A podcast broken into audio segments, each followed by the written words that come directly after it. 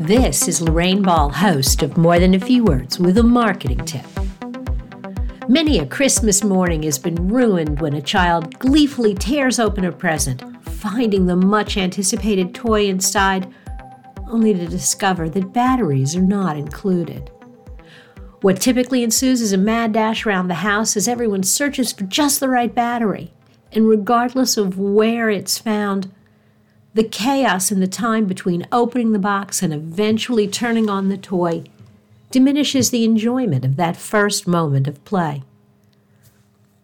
The unfortunate part is how easy it could have been avoided if someone simply checked to see if batteries were included in the box.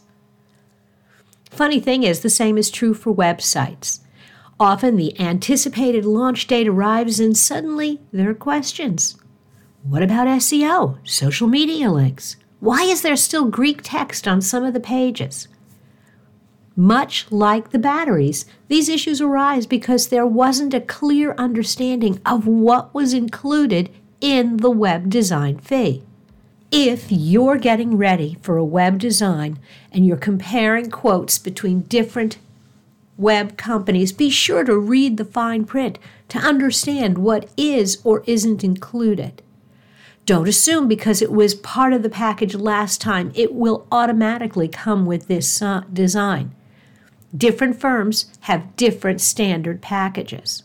You need to know what's included and who will be responsible for each of the following domain name and hosting, content production, basic SEO services, website marketing, training, maintenance, and web updates.